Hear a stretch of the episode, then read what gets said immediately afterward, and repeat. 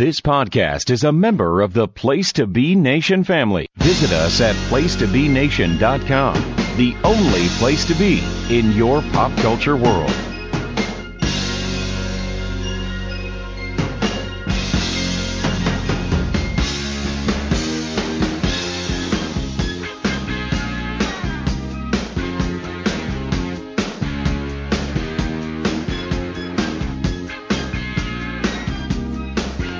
TV Wrestling Network, friends and family, welcome to your home for current, up-to-date, and modern wrestling, Place to Be Nation's main event. I am Scott Criscolo. We had a lull for a few weeks, but the next 2 weeks are very busy in professional wrestling. Two huge shows this coming weekend, and then a big taping and a big pay-per-view next weekend. So we got a lot to talk about, and the other thing we've got a couple of other like side topics we're going to discuss. And anytime I mention quote side topics, that means the conscience has returned. Yes, ladies and gentlemen, he's been a busy man. Life gets in the way, stupid life, but he has returned. It is an honor that the seat has been warmed for Mr. Steve Aloysius Willie. Welcome back. Hey, thanks for having me. It's good to be back. Yeah, life is just busy. We're trying to get 2024 off to a better start than 23, and so far so good. But yeah, busy. Andrew Boogie Rich has been an absolute warrior. Yeah, he's been a boogie beast. He has been a boogie beast. Tonight he's got to work. But that's all right. I think he's done like 3 straight shows. So Ryan Gray, thank you. You're always welcome back as well. As a matter of fact, we may do. It's in my head right now. But obviously next week is our off week. But a week from Sunday in Greensboro is a pretty big show. And I feel like we should do some sort of preview. So maybe next week we'll do a very quick maybe pod blast next week, 45 minutes to preview AEW Revolution from Greensboro, which is, of course, final match for Mr. Milton's beloved, the man they call Sting. Although something this past week, if you're listening to this, obviously, this past Wednesday on Dynamite really pissed me off. Uh-oh. Do we have to have, like, Ric Flair swervy turn shit going on? Like, God, I hope not. That pissed me off so much. Can we just have a nice goodbye match for Sting? Why do we gotta have like Flair frustrated and knocking on the Jackson's door? Like, why do we gotta have this? Why do we have to do this? My hope is that it's just a swerve of a swerve. If like it's just it's just like, I don't need this shit. Can we just have like a commemorative match and say goodbye to one of the greatest ever and cut the bullshit? Sting and Darby win is my hope, and then they just he gets thrown off into the sunset, and I hope, honestly, we'll talk more about this next week if we do the blast, but I hope they don't vacate the titles. I hope that like Tony Khan gives Sting a special dispensation and gets to hand off his half of the tag titles to a new partner for Darby Allin instead of them just vacating it. That's not fair to Darby Allin. What does he have to lose? What? Oh, Christ. And then they lose it like an hour later. Oh, God, shoot me. Anyway, we'll talk about that next week, though. But tonight, this week, of course, 2 big shows coming this week. If you're listening to this on Friday, tonight from Andrew Reish's backyard behind, or Jacob Bloomy's backyard behind the hammock, the Alario Center in Westwego, Louisiana, it is No Surrender, the second big show for TNA of 2024. And then, of course, you can watch these shows practically back to back. Because probably about 5 hours after No Surrender ends, well, if you live in the North America, or at least East Coast, 5 a.m. East Coast time, from Perth, it is Elimination Chamber. So we'll preview that tonight as well. Obviously, the last big show before we head to Philly. And then next weekend on Saturday night, NWA has a big taping, CW taping, Hard Times 4. And then Sunday night, as I mentioned, AEW has Revolution from Greensboro, as we say farewell to the man called Sting. I think we also have, I'm checking right now, but I also think we have the little New Japan action going on. Yeah, New Japan, which is like I've been watching a fair amount of that. I think it's the final matches for Okada and Tama Tonga coming up as well. So let me see. Yes. What's the 23rd, which is today. Today, yeah. So today. This should just have finished when this goes. Hits. But we have. Yeah, because it's first thing in the morning. So, Nick Nemeth making his debut as well versus David Finlay. I know there's the Okada last match. I know there's Riddle versus Tanahashi. But yeah, those are going to be fairly big shows too. So that's this weekend as well. Yeah, obviously Okada saying goodbye. There's still strong rumors that he is going to AEW. I got to be honest. I'm not tribal by any stretch, Steve. And we've talked about on this show numerous times over the last 2 years or more about tribalism. But I got to be honest. I'm a little disappointed. I really wanted Okada to go to WWE. I normally don't say that, but a little bit. Yeah, I'm fine either way with him. But yeah, you kind of convinced me of that last time we were on. I'm like, oh yeah, I can see the how that would fit. Here I can give you the flexibility. Like, I'm getting kind of worn out of the, not to be xenophobic or whatever, but it's like, oh, AEW treats the Asian guys better. Like, I'm getting tired of that. I'm really getting fucking tired of that. Yeah, I don't even think that's necessarily true. Like, I mean, Takeshita's jobbing all over the fucking place. I mean, like, what are they doing any better? Like, pretty soon we won't get into that now. And I'm not going to go on an AEW bitch fest. I'm not going to do that. But how many fucking main eventers does Tony Khan want? There's only one belt and so many guys, you know? It's crazy. Yeah, it is. That's what I'm thinking of, too, because if you're looking at Okada, Ospreay, and likely Mercedes Moné are popping over to AEW eminently. Yeah. That's a lot. Now you're going to have... And Sting's even a part-timer, really. You know, he's like, he's kind of like Andre back in the territory days. You know, he'll come in and out for a bit. Danielson will be winding up, but that's still not going to be until Wembley, where he takes kind of goes into semi-retirement. So there's just, there's so many people. And, that's always a complaint if, someone big comes over from Japan. It's a complaint for a lot of fans. Like, oh, he should be the world champion immediately. Like, well, he's not getting pushed. But, there's only so many people. I know. It's like, I don't know. Go ahead. Sorry. No, it's okay. It's like, I don't know what to make of it. It's like, I understand that he wants to be, he wants to grab everybody before Triple H does or whatever, but I don't know. I'm not sure where he's going to fit all these guys. I don't know.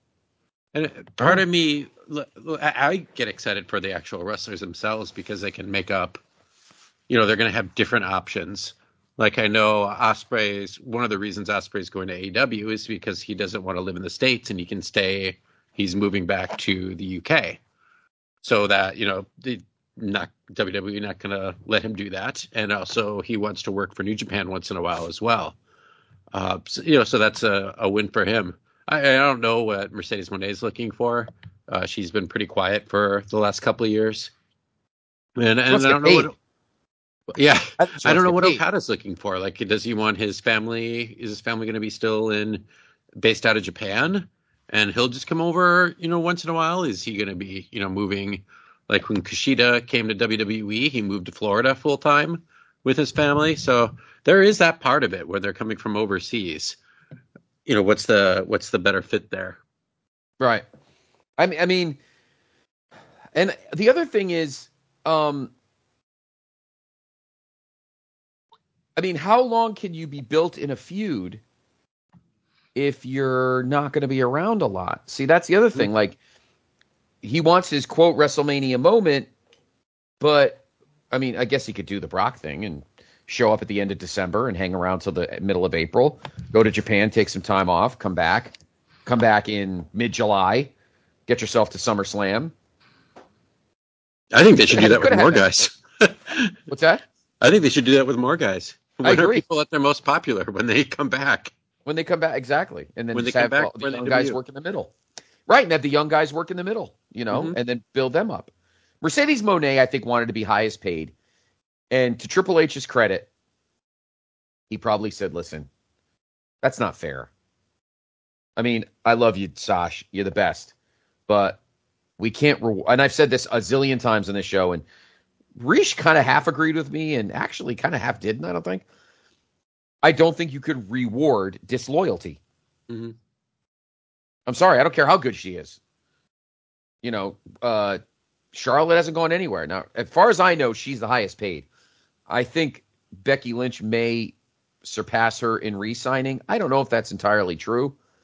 Becky and, you know, Becky and Bayley. Seth kind of combined. I mean, Bayley's not at that same level, but right now.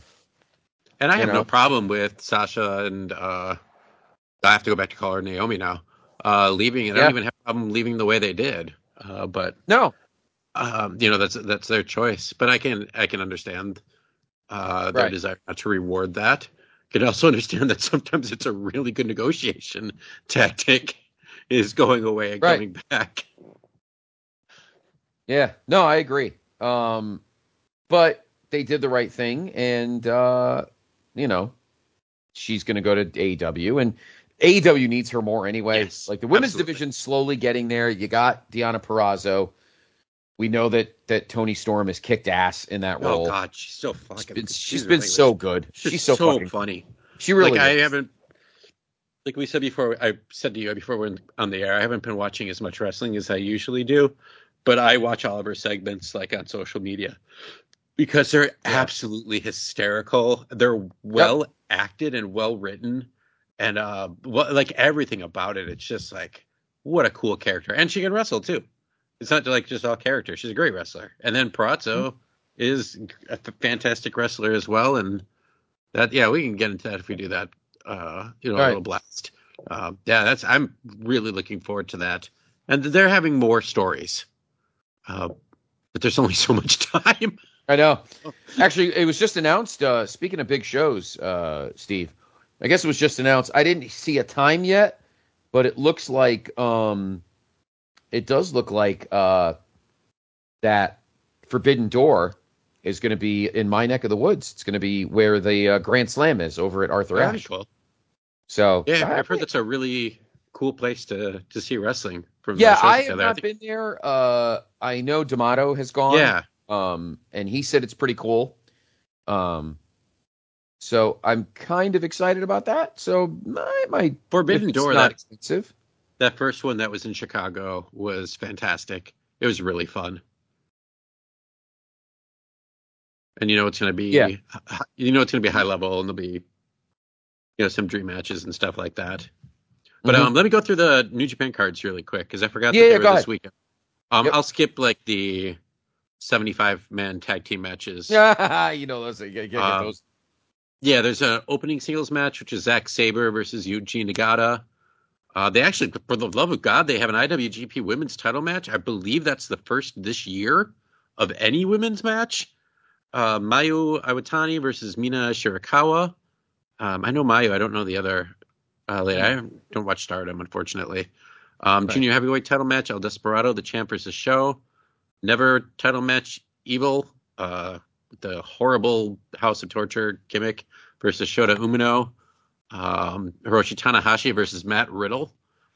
What? That's for the TV title. And David Finlay is IWGP Global Heavyweight Champion, which was the U.S. Championship, which was the U.K. Championship? Right. Or was it the... Yeah. And he's going against Nick Nemeth, Dolph Ziggler. That is a weird-ass card. That is weird. Yeah. And then the next night, I'm going down.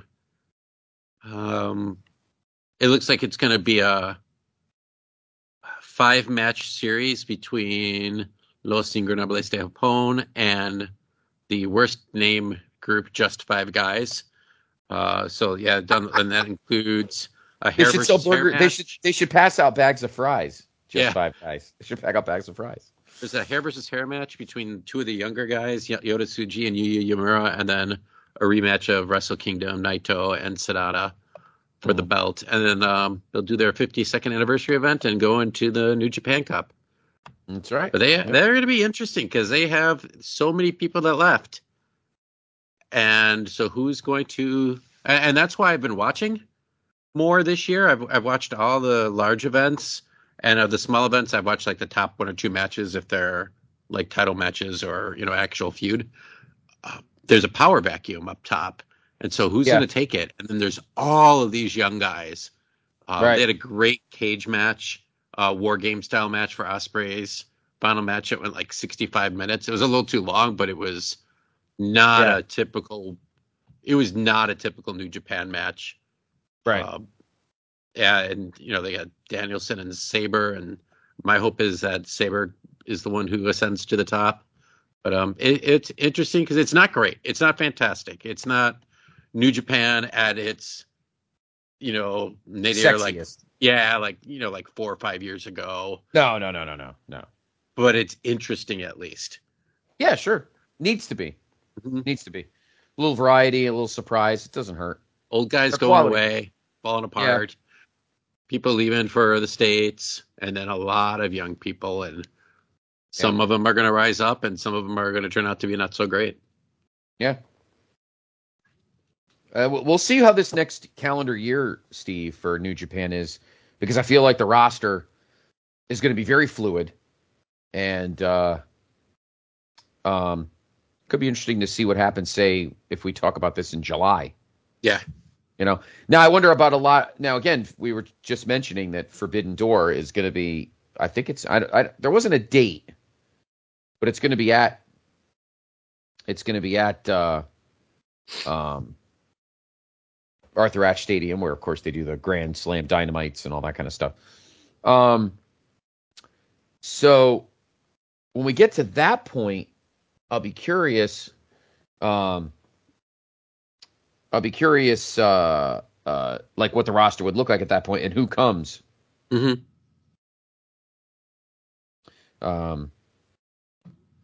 It's gonna be big enough to make it over because you need some big names.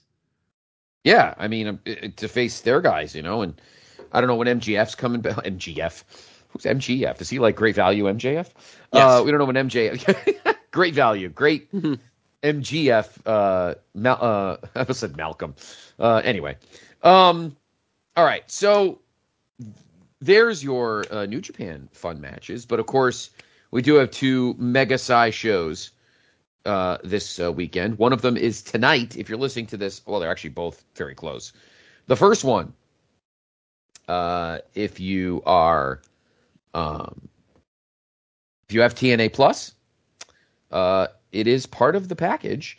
No Surrender, the second big show of 2024, is tonight at the Alario Center in Westwego, Louisiana. There are 9 matches, 1 on the pre-show and 8 proper. 8 matches, 1 on the pre-show, 7 proper. Speaking of Nick Nemeth, he is not going to be on this show. Yeah, he'll be probably in Japan at this point. Yeah. Which means I wonder what I'll be curious what Steve Macklin will be doing on this show. Because, of course, that's the feud between that they're having with each other. So very interesting.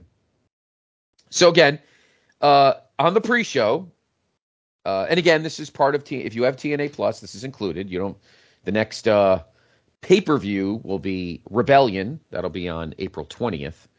I don't remember where. Their next show after this is Sacrifice. Not too far after this. It's on March 8th. Yep, and that's in Windsor, you know, outside of Toronto. Yep, and then Rebellion is Vegas. I think they just recently announced that. They did announce it. You're right. No, they're back at the Palms where Hard to Kill was. So, all right. So on the pre-show, the System, the other two guys, Eddie Edwards and Brian Myers, of course. Moose is in the main event, taking on Intergalactic Jet Setters, which is Kushida and Kevin Knight. I like Kevin Knight. I've watched. Yeah, he's good. He's got a lot of potential. Yeah, I've watched his matches on Impact. He's very good. He's got some good. I agree. Good potential. That's gonna be a fun match. All right, proper. Chris Sabin will be defending the X Division title against Mustafa Ali. Yes, and I've loved his character work here. It's almost like Alberto Del Rio, but slicker. And I think he wins here. I think the best thing to do right now is to put the belt on him immediately. Yeah. I think he's a hot character. Sabin, he's had the belt for a while. He's a stud. He's an all-timer. But I think this match is for Mustafa Ali to win. What do you think, Steve? Yeah, I'm hoping it is too. Ali, like you said, is hot. He's like in every single promotion right now. He's going to do the New Japan event in Chicago. Like it's like a New Japan Strong type event. He's doing this. He's doing a lot of indies. And I think he had a lot built up inside of him, and he's ready to let it out. So he's going on smash stages. He's going like back to like his original indie that he was in Chicago. We just wrestled there like as a surprise. And they're going to be permanently. I think he gets it. I think it would be a smart idea. I know it's like, oh, it's the incoming WWE guy, but I just don't. He really hasn't been a WWE guy for a couple of years at this point. It's not like he's been on TV. He's kind of just been on 205 Live back then, and really nothing else at all. So he's fresh, and I love fresh. And like you said, Chris Sabin, he's a guy you just put the title on when you need to, and maybe that's why he got the title, is so he can just come back and put over Ali. And I think this will be a fun match. The X division is always great, and we'll talk about the tag team division too. Like those are two of the huge strengths in TNA, in my opinion.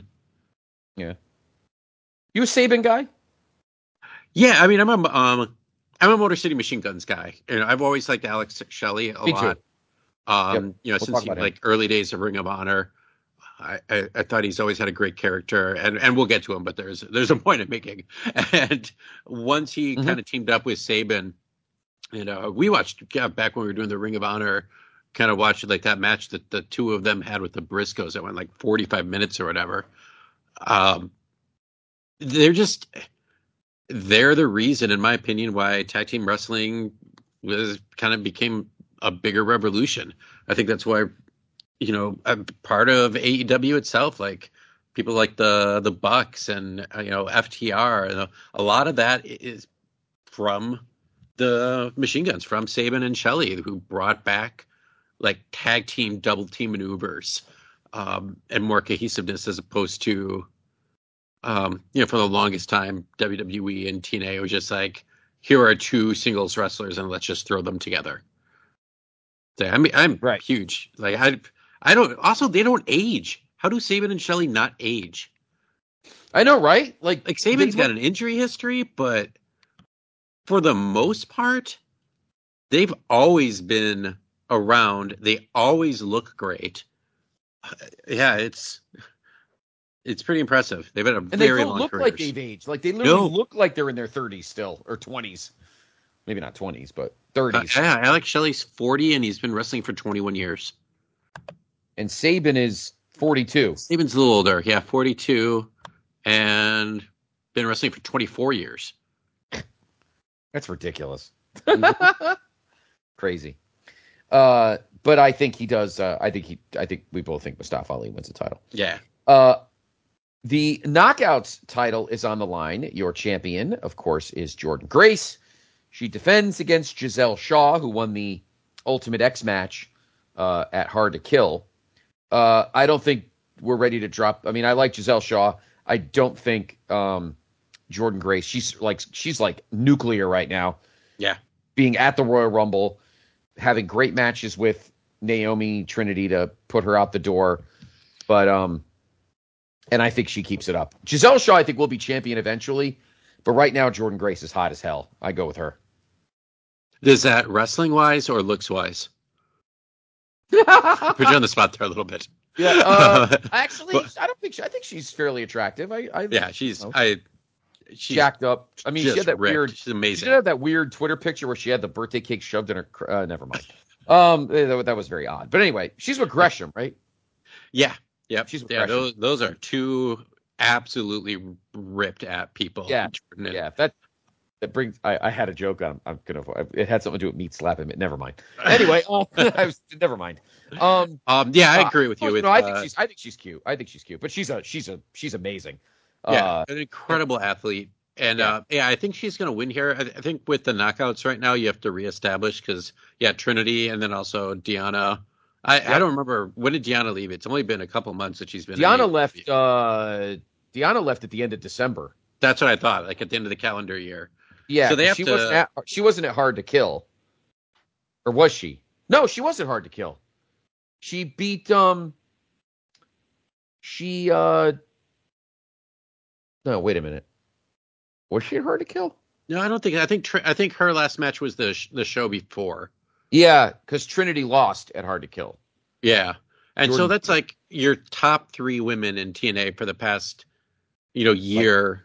Yeah, Deonna, Trinity, and Jordynne, and two of them are gone. And Deonna was, probably for the last 2 or 3 years up top. So right. You're gonna have to build some people up. Yeah, you got to reset. Giselle Shaw, Alicia Edwards, Savannah Evans, and now you've got what's her name? Dana Brooke. The heck is her name now? Something.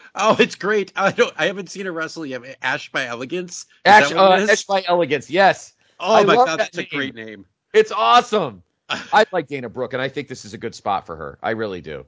Yeah, I actually. My elegance is dumb. I don't. I think it's an awesome. Oh, I think it's hysterical. It's so tongue in cheek. It's like she's a perfume, like a human perfume. Yeah, a human perfume. She is. That's pretty great. And I like Giselle Shaw, and I think she's good. And I like Alicia Edwards, Eddie's wife. She's good. Yeah, the women's division has to be reset. The knockouts have to be reset a little bit. And they're a good place to get some kind of recruits. So I think you'll see the division grow a little bit. I just saw that Kylie Rae's wrestling again. Oh, all over the Chicago Midwest Indies. Kylie Rae just had a baby. Baby Rae. Baby Rae. Mm-hmm. So Jordynne Grace, we think, is going to retain against Giselle Shaw, but that's going to be a fun match. The Knockouts tag team titles are on the line. A rematch from Hard to Kill. DK, Havoc, and Rosemary defend against the former champions MK Ultra, Masha Slamovich, and Killer Kelly. I think DK retains because I have a feeling it's time now for. I think we need some more singles work in the Knockouts division. So I have a feeling that this is MK Ultra's finale. I don't think they're going to turn on each other, but I think we'll start seeing the two of them start working singles. Yeah, I agree. It basically what we just said with, needing to kind of refresh things. Even though Masha, I know, was a singles competitor for a while, but you're going to have to break up tag teams, just for singles opportunities. Correct. So, yeah, I can see Killer Kelly getting a chance down the line since Masha has. And that just opens up your division even more. Is Mickie James is officially retired, right? Yes, as far as I know, she is. Okay. I would not be surprised if she gets brought in. I don't know, though. It's funny how Nick Aldis is like a bigwig in WWE, and the last time Mickie was in WWE, her stuff was thrown in a garbage bag. So. Yeah, she had the one Royal Rumble comeback the year before. Yeah. So, but yeah, I think you're going to see. I think Decay will retain because I think Masha and Killer Kelly have to kind of. We got to get some knockouts in the singles division right now. So I have a feeling they're going to. I mean, Rosemary's a former world champion, and is Havoc? I don't know. Havoc hasn't won the I don't think she's won the Knockouts Championship. Thought you were going to say the Havoc title. Yeah, I don't think she has. Tune under the ring name Jessica, DK, and the Death Dolls. Oh no, she did win the Knockouts title once. So she is a former Knockouts champion. So, do you think that the Knockouts tag belts need to be like retired? Because at this point, are there enough? I really think there's enough women out there that you can bring more people in, and okay, this is all up in the air. Like, we don't even really talk about it too much with D'Amore being gone now, how they're going to handle the roster. I was going to bring that up with you. Yeah, I was going to bring that up with you after we did the picks, but yeah. The Scott D'Amore thing just drives me batshit. I have a whole theory on that. I kind of alluded it with Rish, but I want to throw it your way, but we'll get to that after the picks because I got something about D'Amore. So, PCO and Khan, of course, that is the former Connor of the Ascension. Yeah. This is gonna be a total big man, kooky wonk fest. PCO Khan should win because you got to keep the young guys over. So I don't know how this is gonna play out. I thought PCO was gone, to be honest with you. But I don't know. What do you think here? I'll go Khan by some sort of chicanery. I agree. Actually, I don't think it's going to be like it's going to be a cluster. Yeah, it is going to be a cluster. But I think it is time for for PCO to start putting guys over. One guy on this card, and I've been. Well, we'll finish the picks because there's a guy that's not on the card besides Macklin that's not on here. That's kind of, I'm frustrated that he's not on it. But Josh Alexander, who apparently just signed an extension, they signed him to an extension.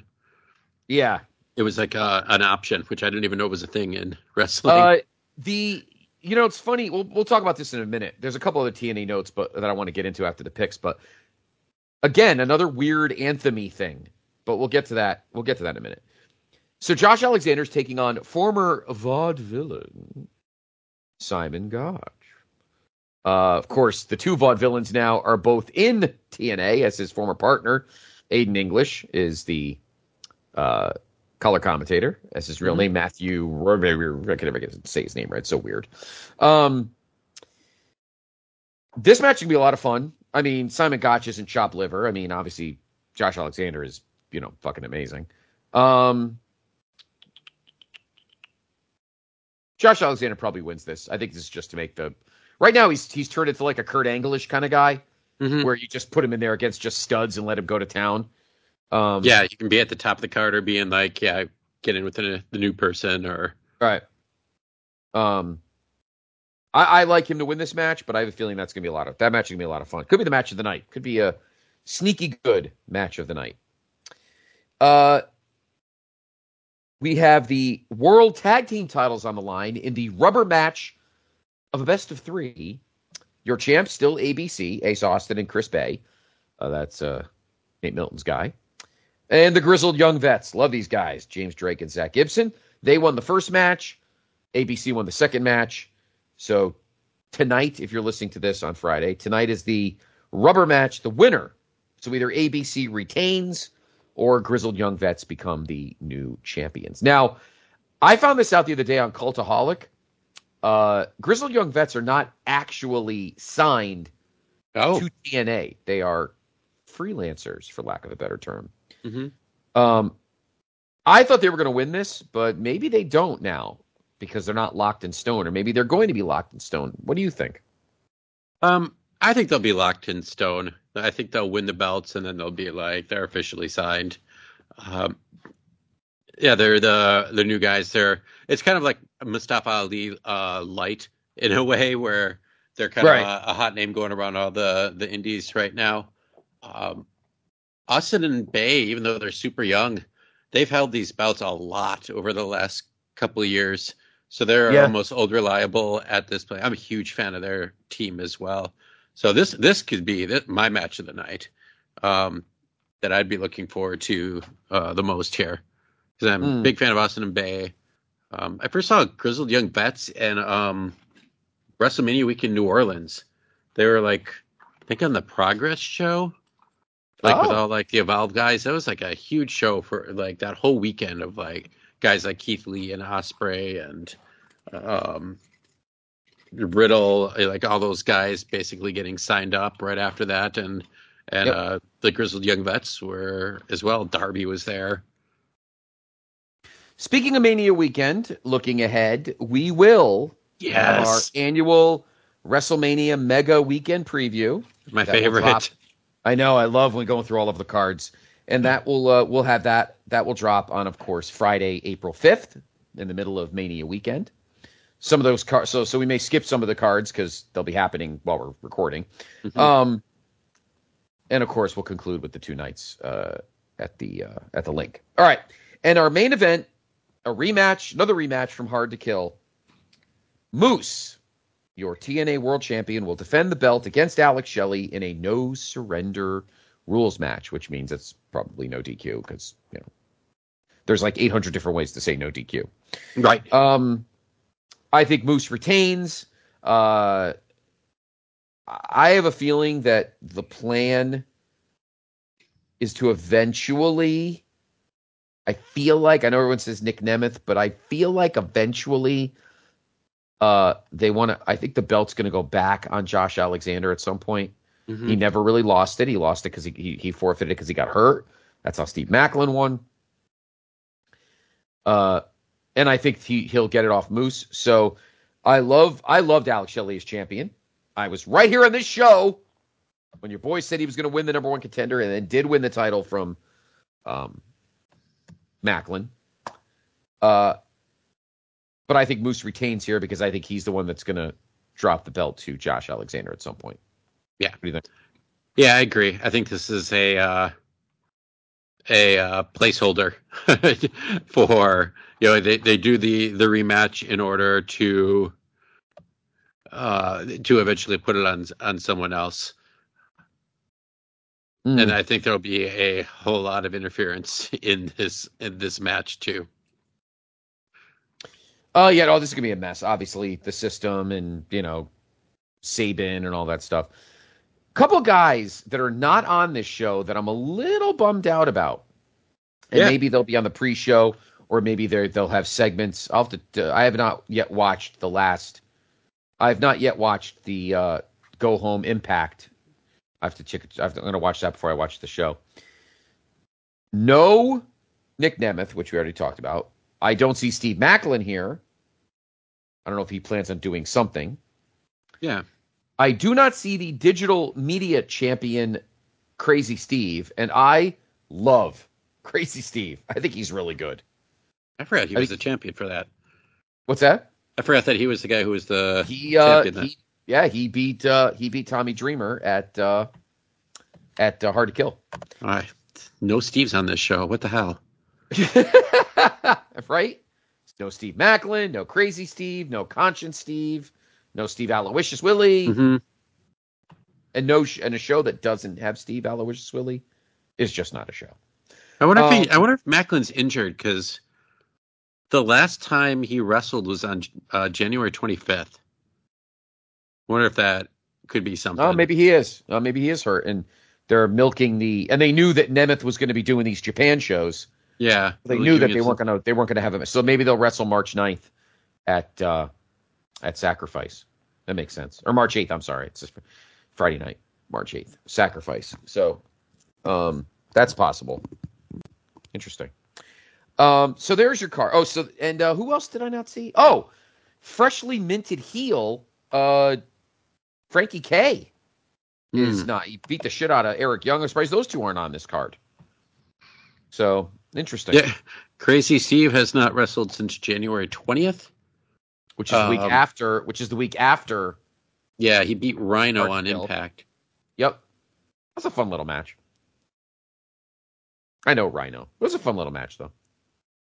I've always liked Rhino. I've always had a soft spot in my heart for him. Yeah, me too. No issues.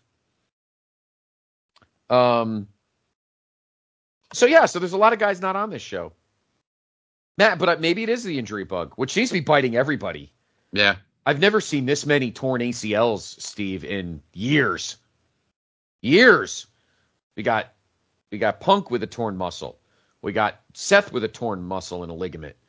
We got Shotzi just tore hers. Cora Jade tore hers.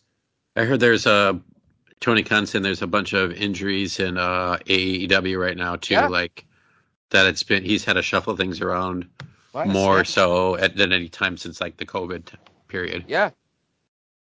Fucking crazy. Gotta stretch, people. Gotta stretch it out. Yeah, you gotta. Take it from the track guy over there. Don't take it from the, don't take it from the softball guy. Take it from the track guy. I could play anything without anything stretched. So, so while we're on the subject of TNA, by the way, again, hope that show, just to give everyone a heads up, that show, of course, is tonight. If you're listening to this on Friday as it drops, this show is tonight on TNA Plus. You've got 48 hours to watch it. And then on Monday, there is no TNA. I always did that. There's no PTB weekend special this weekend, this Sunday morning. But you could join myself and Dr. G. We'll be doing a reaction special for No Surrender. That'll drop Monday at noon. So check that out. So you got 48 hours to watch before the reaction special drop.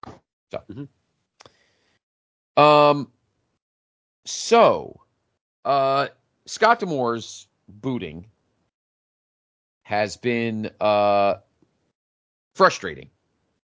The roster is furious. They actually wrote like a sternly worded letter to Anthony Cicconone or whatever his name is. I have a theory. I'm curious your thoughts, Steve, and then I have a theory on what the fuck's going on here.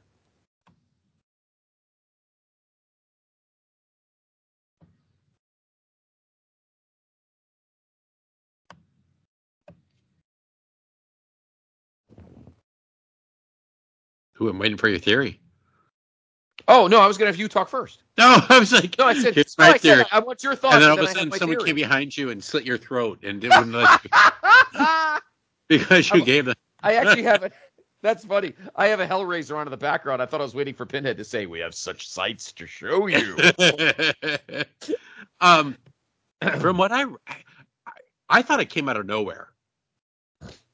Like, I was shocked because they had seemed to be doing, like, you know, they rebranded. There is, like, excitement around it. Hard to Kill had a lot of buzz before, during, and after. And it just seemed out of nowhere. And, like, from what I had read, you know, Scott D'Amore, you know, wanted to spend a little bit more money, wanted to run some bigger shows. And Anthem maybe didn't want to spend that kind of money. I mean, I'm going through the same thing in my Chicago sports teams with the White Sox and the Bulls right now. Yep. Screw you, Jerry Reinsdorf. That's from my other podcast that I just made up in my head. It's called Screw You, Jerry Reinsdorf. And so it was really just kind of whiplash from a fan perspective because I would like, because the start of the year, it's like, well, okay, I really want to get into TNA. I want to like go back maybe the last 2-3 years and, you know, watch the really good stuff and then get current with it. And then it was just like, what is happening? And it feels like the talent were caught even more off guard than that.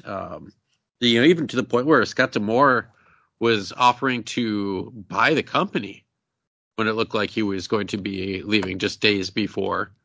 And he, you know, I'm sure there's something in place that D'Amore can't talk about it. But man, that's if you're WWE or AEW right now, you know, I'd be calling him up really quick. Yeah, I from what I heard, D'Amore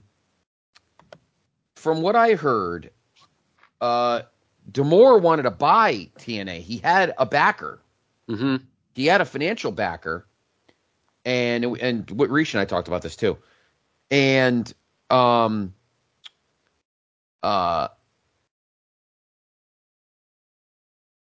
scared Anthem and it's and he, they almost apparently took the bait or almost took the deal, and instead fired him because then they thought he was going to be disloyal. Here's my take on this. Anthem's problem right now is Anthem is wants to act like TKO. You know, get their, you know, TKO, get their, you know, get their name out there, get their brand out there and all that. And I'm thinking to myself, you're not, first off, TKO, because I hear Anthem wants their brand to be out there more. And I'm thinking to myself, what do you do? Put the fucking owl on the turnbuckles? Like, you're not supposed to, you're supposed to be seen, not heard. Yeah, there was a moment. I remember there was some time where they had the owls around. Yeah, I mean, no one gives a shit who you are. Just like, honestly, no one should give a shit who TKO is. Honestly. No one should care. You're just there to pay the bills. It's all you're there for. You're not a wrestling company. Mm-hmm. You're an owner. TKO... You know, the only reason we know anything right now about TKO is because of Vince. That's pretty much it. Otherwise, we wouldn't be hearing jack shit about TKO because we wouldn't care. They're not a promotion. They're just the owners. Just like Endeavor is the co-owner of WWE. They're just owners. That's all they are. Yeah. And that's what they should be. But Anthem wants to be like, oh, we want to be the face and we want to do this and we want to be, you know. And now they're sticking their nose in where it doesn't belong. There's rumors that Tommy Dreamer was going to now lead creative. That's not true. I would have had no problem with that. I don't know if it's this Anthony Ciccone or Cicconone or whatever his name is, but Anthem is making a huge mistake. A huge mistake. And they need, I think, letting Scott D'Amore go was a bad idea. Mm-hmm. And I don't know if it's because they're of, you know, disloyalty because he wanted to buy them. Or I thought he wanted to, made it seem like he wanted to buy them after he knew that they were not going to put any time or money into it. Right. You know, like, then it was just like, okay, I see the writing on the wall and I'm out of here. Or you're like, I know I'm going to get let go. And then, so it's like, well, I'm going to make a last crack at actually buying it. But he made a deal with AAA? Mm-hmm. Or was it CMLL? No, it was AAA. Yeah, I think it's a bad move. And I think TNA, who right now is in a great place, and you know, it's like shooting yourself in the foot. Yeah. I'm confused. I don't know what their plan is or what they expect, but I think that was a bad move on the part of Impact of Anthem. I want to have faith that the brand right now is still doing well. I think we have a big show tonight. I thought Hard to Kill went well. I think the changeover of branding to TNA has been a huge success. I like the red and yellow. No, that doesn't mean Hogan and Bischoff are coming back. At least I hope not. But the wording of that Josh Alexander thing was kind of stupid. Mm-hmm. Like, they extended him. Like, Anthem needed credit for that. It just made no sense. No, not at all. Like, where... What could Scott D'Amore do at this point? Man, like I said, if I'm especially WWE, I'm grabbing him up if I can. Yeah, I agree. I think that's better PR because that's the one thing that WWE has over AEW is that Tony is a dictator when it comes to the creative part of it. Yeah. And I think that's an issue in its own right. But Triple H, I think, would be foolish to not have Scott D'Amore on his booking team if that's the case. Right. You know? I wonder where TNA goes from here. Mm-hmm. You know? Yeah. Is it just gonna I don't think this Anthem guy is going to be doing any booking. He's not like a wrestling person, but yeah, are they going to go by committee? Are they bringing other people in? It's very, very bizarre. I think they'll be fine on camera. Short term,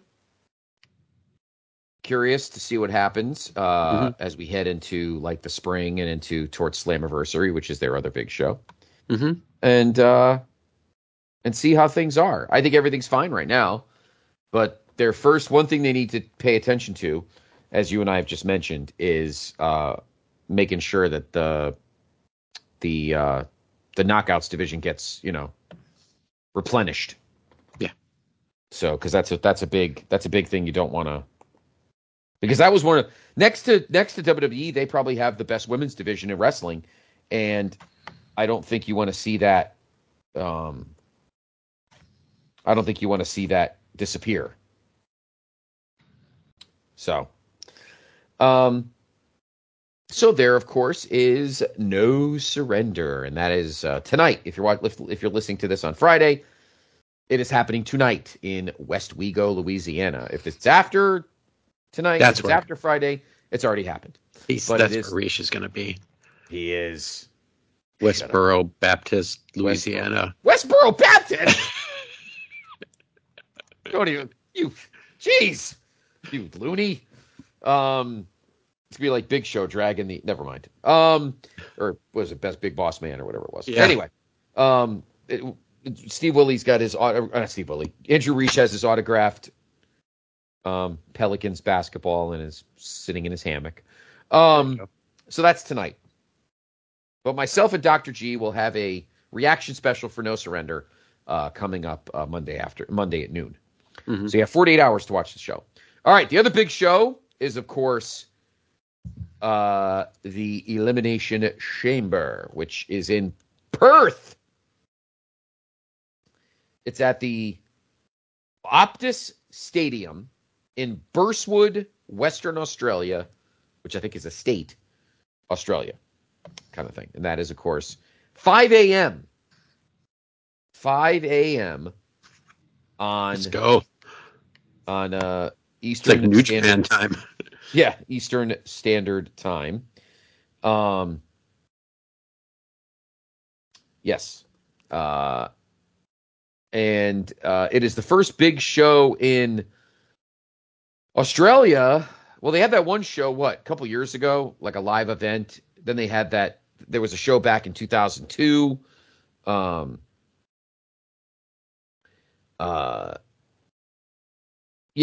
so this is a big one, though. The first of, at the moment, 3 big shows overseas. Of course, Backlash at the end of April will be, or beginning of May, I think it's end of April, will be in France.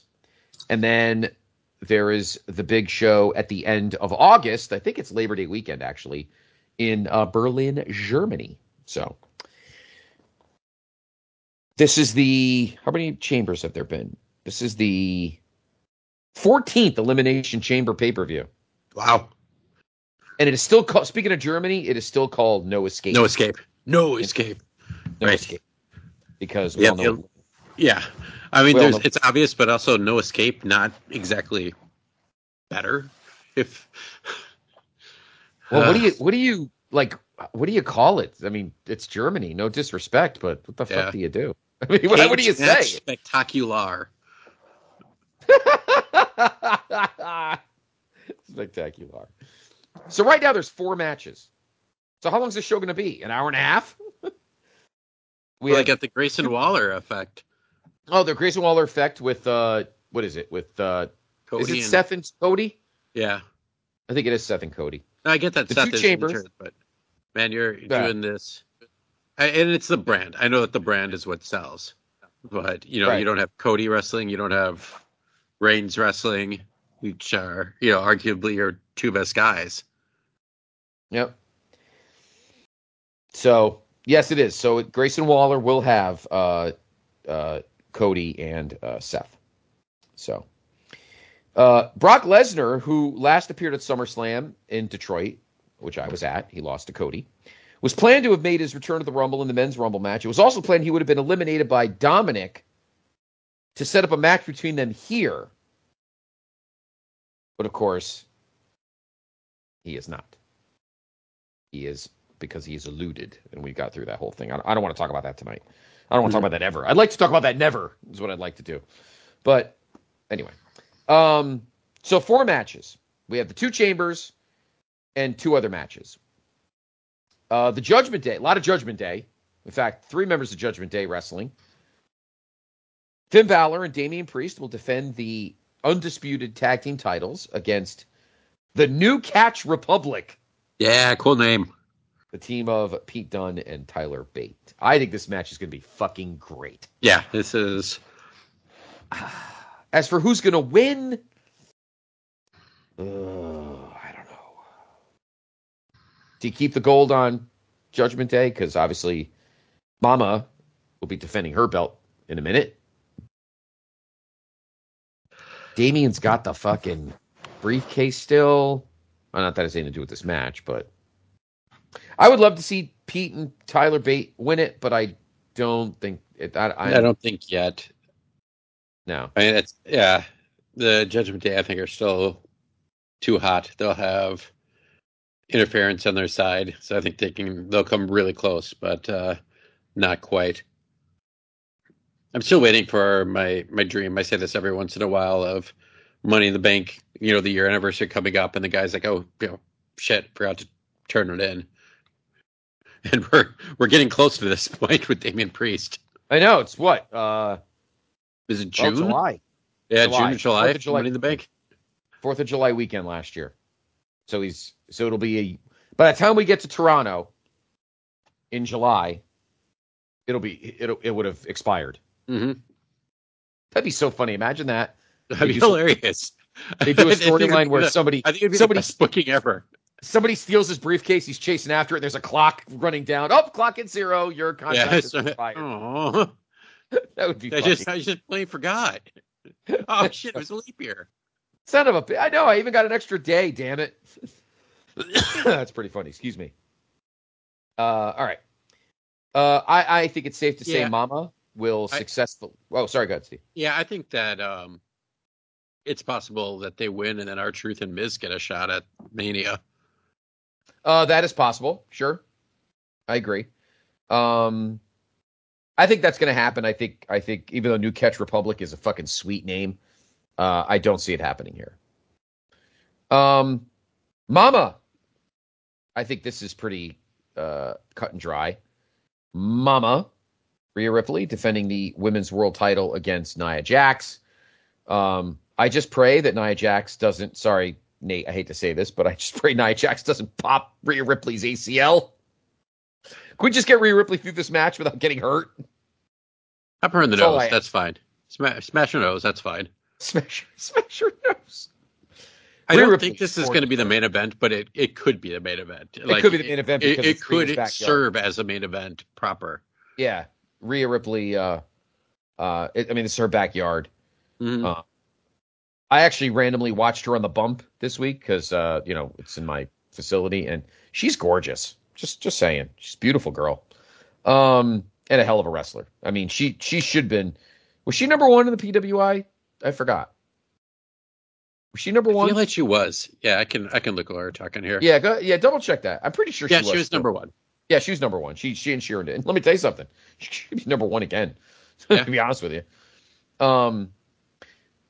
I just thought of something back on TNA, but we're doing this, so I'll get back to TNA in a minute. All right.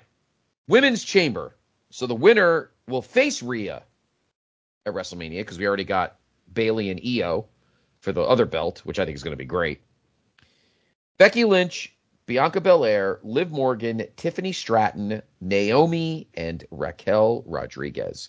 Jade Cargill was supposed to be in this, but we knew she would. But that was a dumb idea because she wasn't going to win it. So why have her get pinned? So smart move to pull her. I know you're probably mad, Steve, but she was not. I just don't understand why she's like she's been with the company forever. I know it feels like for now, right?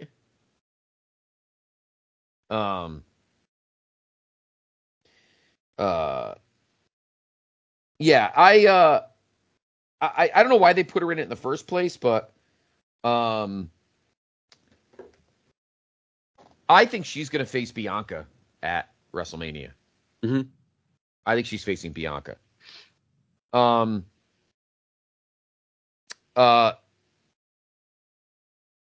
Yeah, Becky is probably going to win this, but I'll be honest, it's not a match I want to see. I hate to say it. Is that bad? No, it's just, I hear what you're saying. It's like the, you know, the same person on top of each year. I'm kind of horsewoman burnt out. Yeah. I know.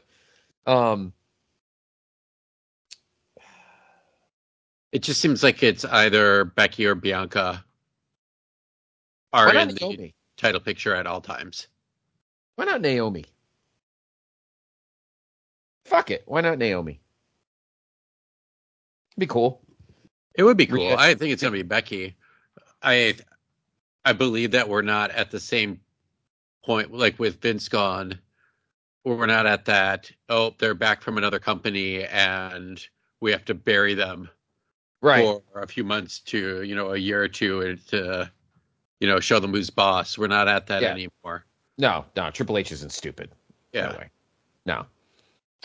No. I like my heart. Says I want Naomi to win, but I think my head does say Becky.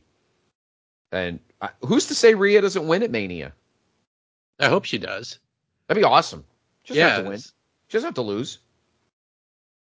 I think Bayley beat Rhea. They have plenty of people on the up and up that they've been like inserting into the Rumble and, you know, in NXT and kind of going back and forth.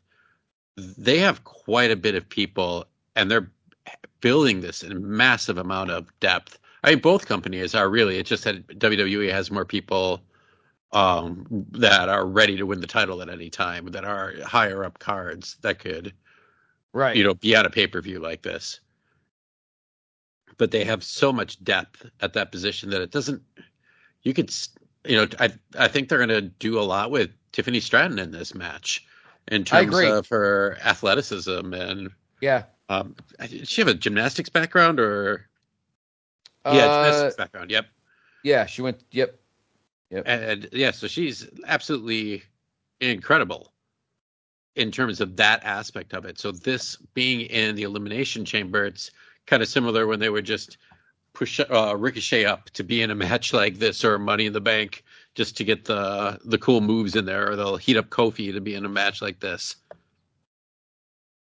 She's only 24. Jeez. Wow. And she's with Ludwig Kaiser? I didn't know that. Yeah, I didn't know. I mean, I'm looking at trained by Ken Anderson and Greg Gagne. What? Ken Anderson, the former quarterback of the Bengals? Oh, that Ken Anderson. Yes, that'd be pretty cool if it was. I seriously didn't know it was Kennedy.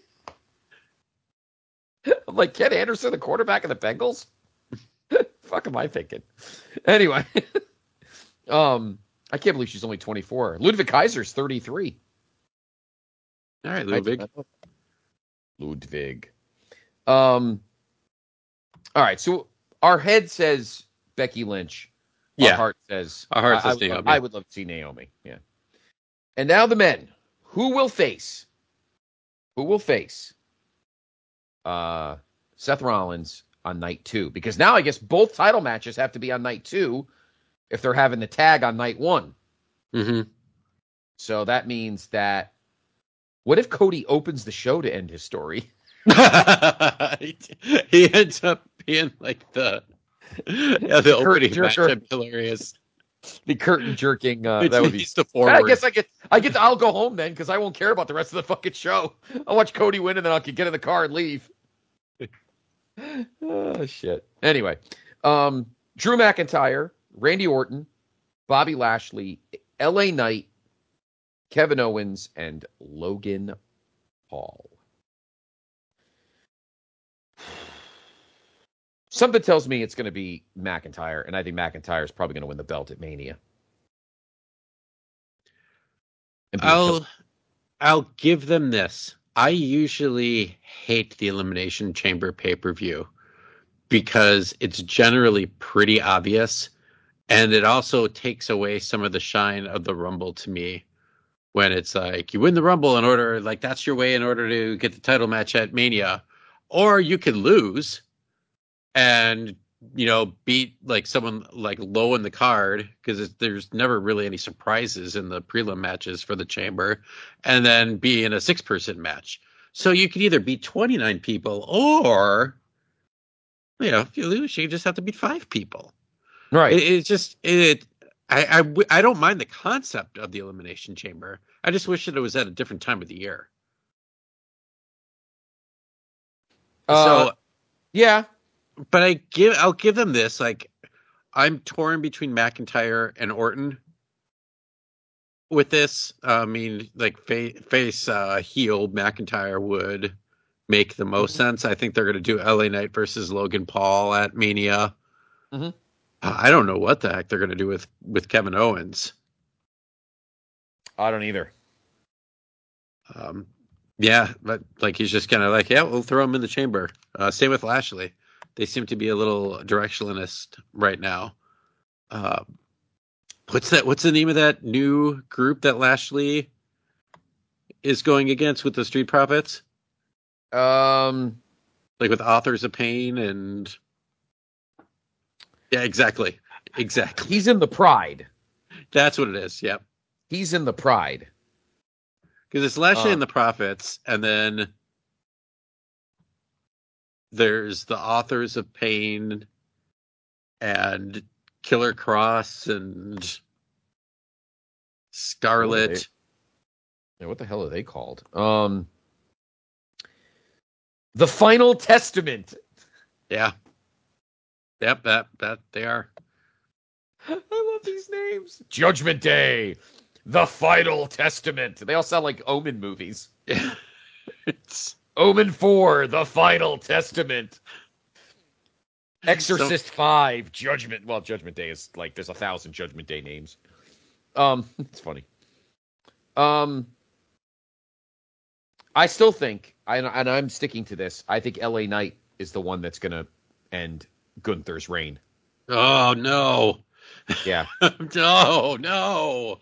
I think LA Knight's going to end Gunther's reign. I think he's going to cross brands. Because he's that hot. Mm-hmm. Who should I thought he'd go against Logan Paul and knock him off, kind of. I thought so, but I'm like, anybody can be fucking characters. Logan Paul. Who cares? Anybody could be fucking Logan Paul. But yeah. I think LA Knight has earned the right to beat Gunther. My opinion. Who do you like, Steve, then, to beat Gunther? We'll talk more about this in the coming weeks, but who do you like to beat Gunther?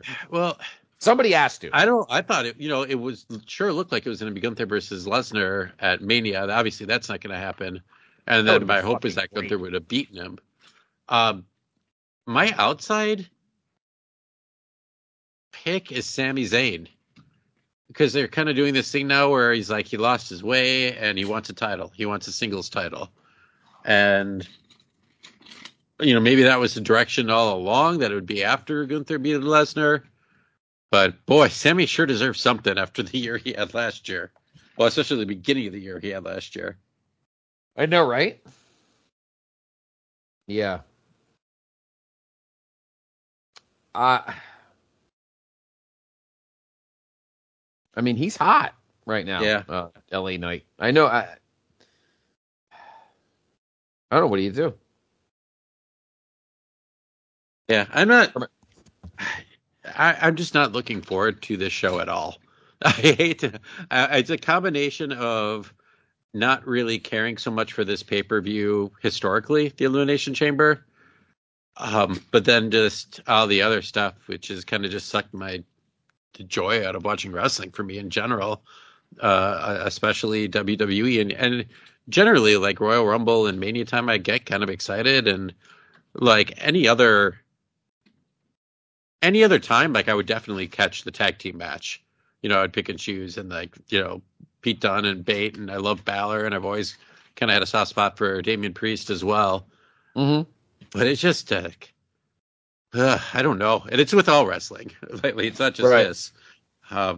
This one, it just, I'm not feeling it.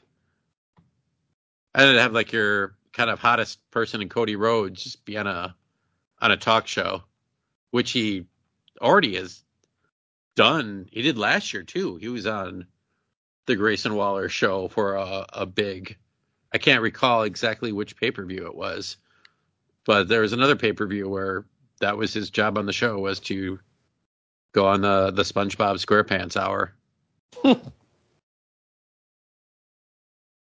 That's ludicrous. Yeah, I don't know. I do not know. Is it weird that, like, the TNA card looks better to me than this? Is that, I don't know.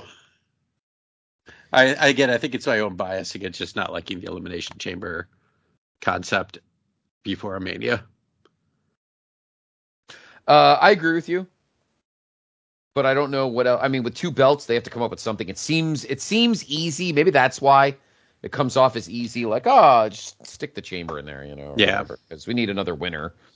So just do it, like, based on an actual feud.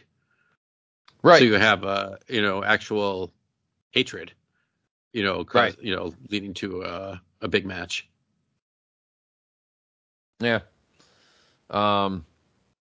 Of course, WrestleMania has 4 set matches. We obviously know Cody and the story, and Io. I mentioned Io and Bayley. Rhea will face one chamber winner. Seth will face the other chamber winner. And then, of course, other things will happen from there. And Stand and Deliver, of course. That's the next NXT show. That'll be the Saturday afternoon of Mania. And then Battleground has already been booked. That's on May 26th, Memorial Day weekend, from the Enmarket Arena in Savannah, Georgia. Hmm. Graham Cawthon's backyard. Wow. Yeah. I got to say, I look forward to to No Surrender too. My thing, here's the thing with me. We got a few minutes to chat about this.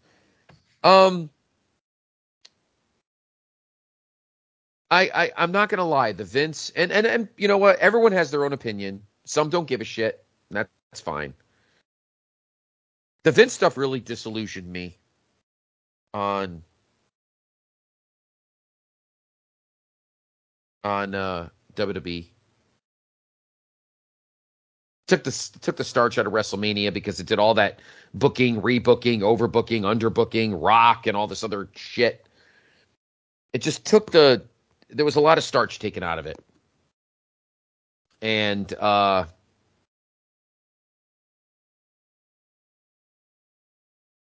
and this is coming from a guy like you, Steve.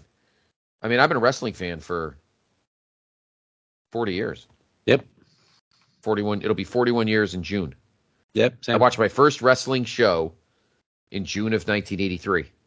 Yeah, I'm like 83 or 84. I don't know exactly, but it's right there. The reason I know it's 83 is because I started watching the build to Snuka Morocco at the Garden. I remember watching the Championship Wrestling episode where Snuka beat the shit out of him and threw, like, the Allentown wooden chairs at him or whatever. Yeah. Like, WWF was definitely right before Mania, the first Mania for me. And I just don't quite know when, like, NWA or World Class. I just can't remember exactly when. And, yeah, I lapsed at times. Mainly when I started the two phases of my high school. Two phases of schooling. 1987, I kind of faded out right before WrestleMania 4 because I was starting high school. In 1991, I kind of phased out a little bit when I changed to when I went to college. But then I jumped right back in. But the Vince stuff really disillusioned me. It was disgusting. And here's a guy. Look, Vince, we all know Vince had more skeletons in his closet than a fucking. No, we all knew he's a scumbag. Yeah, like it's not. But surprising. He was. I hate to say this, but it was almost like an acceptable scumbag because all wrestling promoters, from Kirk, from Vern to Fritz to Jim Barnett to fucking the Crockett's to the LaBelle's, Roy Shire, it does the Grahams. It doesn't matter. Every wrestling promoter is a fucking scumbag in some capacity. It's a scuzzy business. Going back to the fucking 60s. This is different because now you're dealing with innocent people. And it just is going to forever ruin the legacy of a guy who created and made our childhoods. And it sucks. And it honestly has made me disillusioned with watching wrestling in general and WWE. Now, I obviously watch wrestling because I do podcasts about it, and I love this show. And I still love doing podcasts about wrestling. But admittedly, when I watch something involving WWE, all I think about is fucking Jamel Grant. Yeah. And it sucks. It fucking sucks. You know? And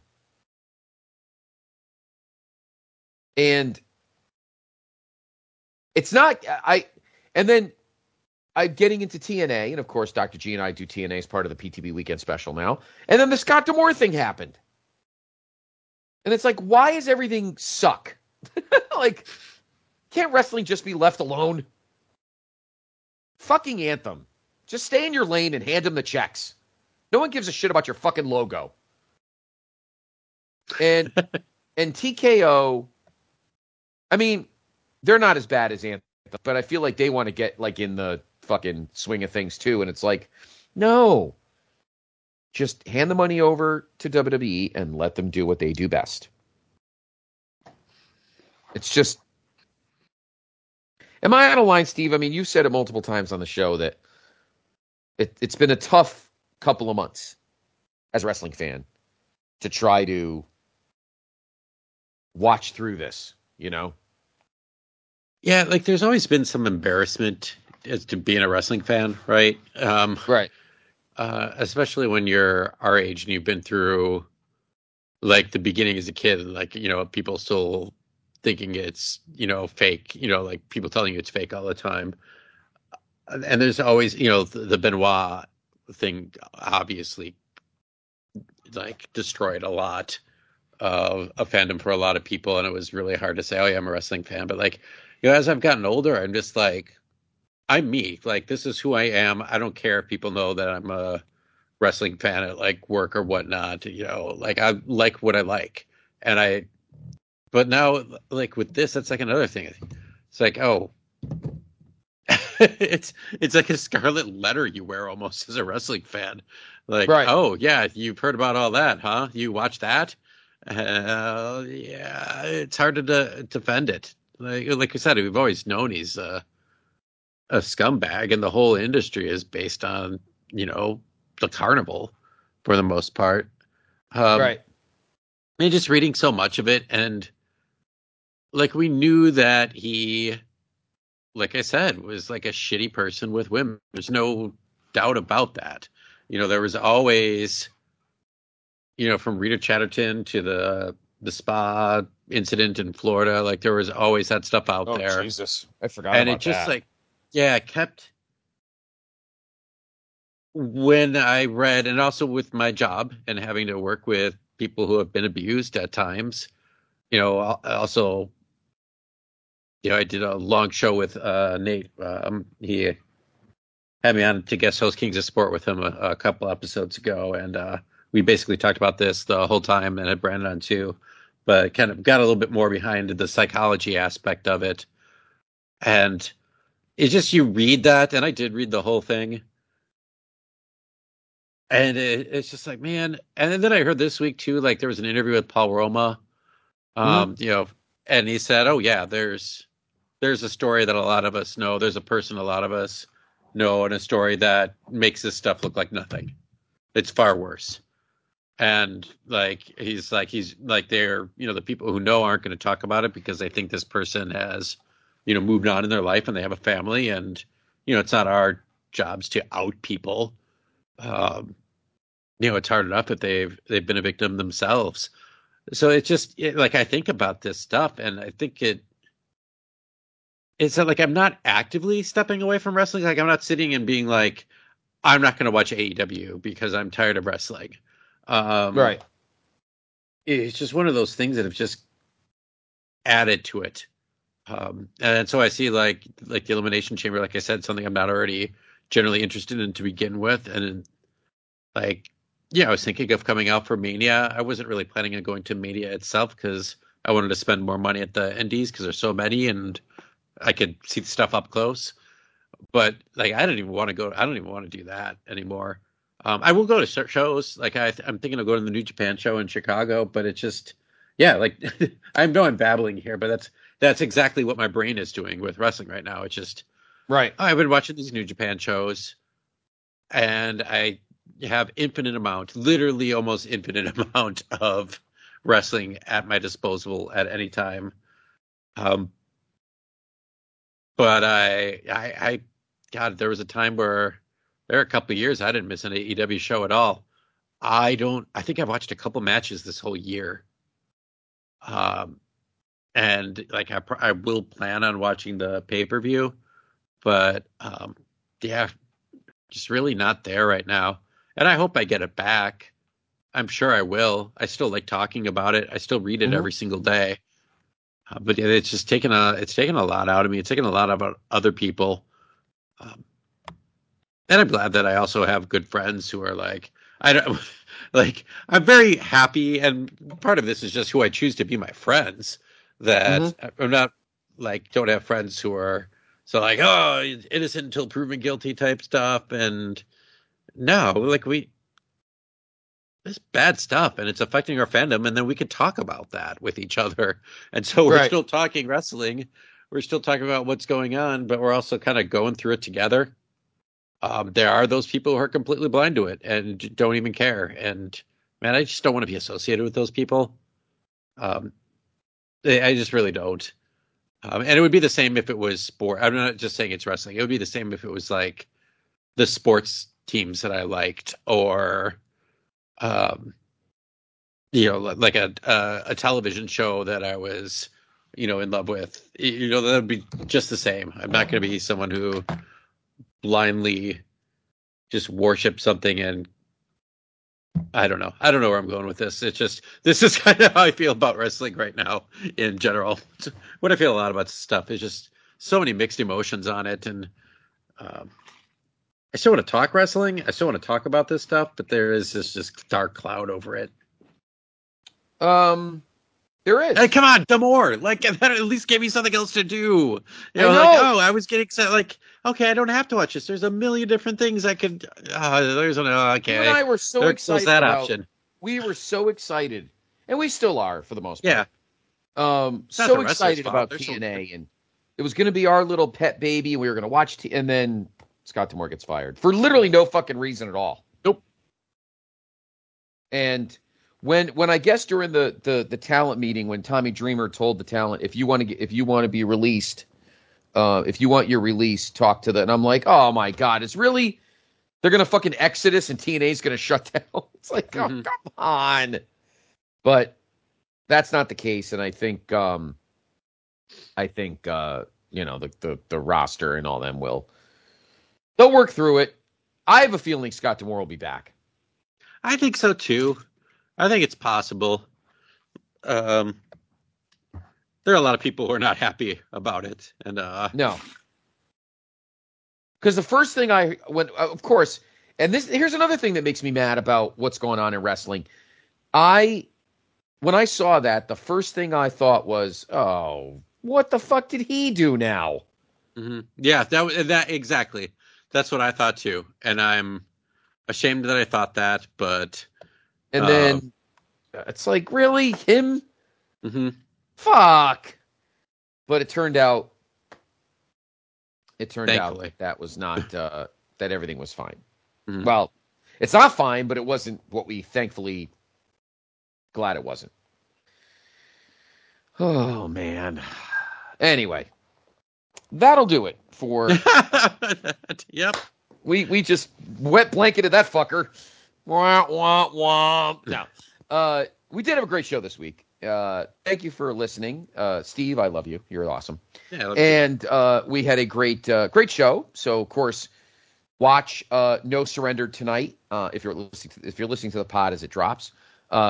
Enjoy No Surrender tonight on TNA Plus, and then I think I'll safely watch The Chamber, like Saturday afternoon. I don't think I'm getting up at 5 o'clock in the morning. But watch The Chamber, of course, on The Cock. And we'll be back. I think we are going to do one next week. I think we'll do a quick pod blast, maybe 40 minutes tops, 45. If you're around, Steve, we'll try to get Mr. AEW himself, the Boogie of the Bayou, and we will do a quick Revolution preview pod blast because I feel like we shouldn't let the week go without getting picks in. And then the following week, we'll go back to we'll do our regular, regular longer form episode and kind of look at the post-mortem of Revolution and see how things look with with wrestling as we move ahead to the next shows. TNA will have Sacrifice, and of course WWE will be on the road to Philly. Yeah, and who knows what other news will be going out at that point. Yeah, and then the big body parts in Laurinaitis' closet or some shit or something. Who the hell knows? Anyway, of course, follow all of our great stuff on the feed. Follow us on Twitter at PTBN Wrestling. We drop the pods there. Great episode of Through the Looking Glass this week. I really hope you take a chance to listen. Dave Hall and I did a great show. Ready for this, Steve? We were originally going to do something Brock-related, then we decided that didn't fly, so we flushed that in the fucker. So we did 3 separate topics. What if... You'll like this one. What if Ricky Steamboat won the 3rd match at Wrestle War in 1989 against Ric Flair and kept the NWA World Title throughout all of 1989. I got a hint for you. Oda. Oh, Hoda Kotb from it, instead of just imagine this, Steve, instead of that stupid Iron Man tournament fucking fuckfest they had at Starrcade, just main event with Steamboat and Muta. I mean, how hard could it be? It books itself. Yep. I mean, could you imagine Steamboat and Muta in his prime? I mean, really? Give him 40. Imagine you guys got 40. Go ahead. I mean, come on. Anyway, check it out. We also did what would happen in Alter Universe if, and this was actually just as fun, Steve, what if Randy Savage didn't leave in 1994?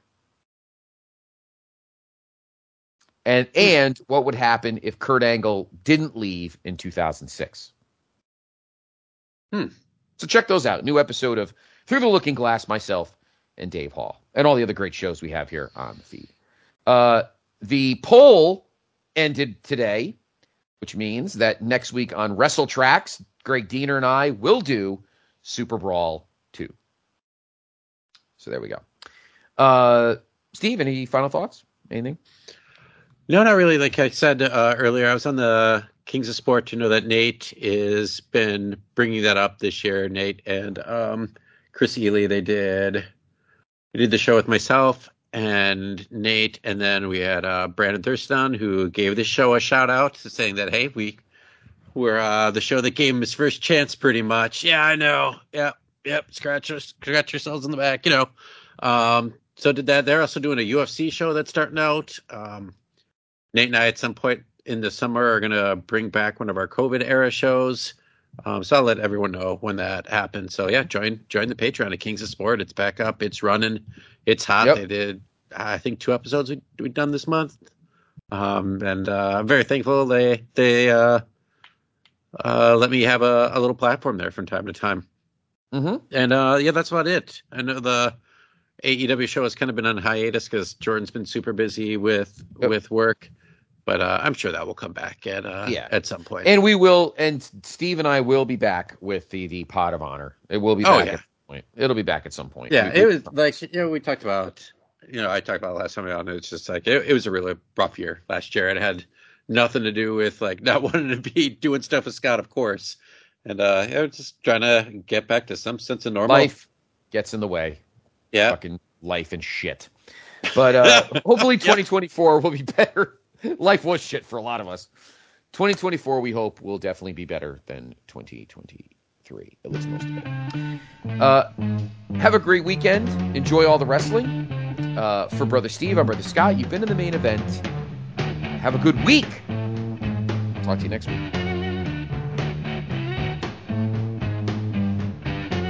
It's getting near dawn. When lights close the tired eyes, I'll soon be with you, my love. Give you my dawn surprise. I'll be with you, darling, soon. I'll be with you when the stars start falling.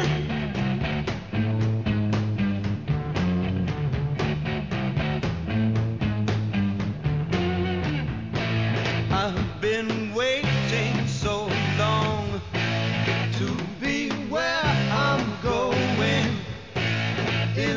sunshine of your love.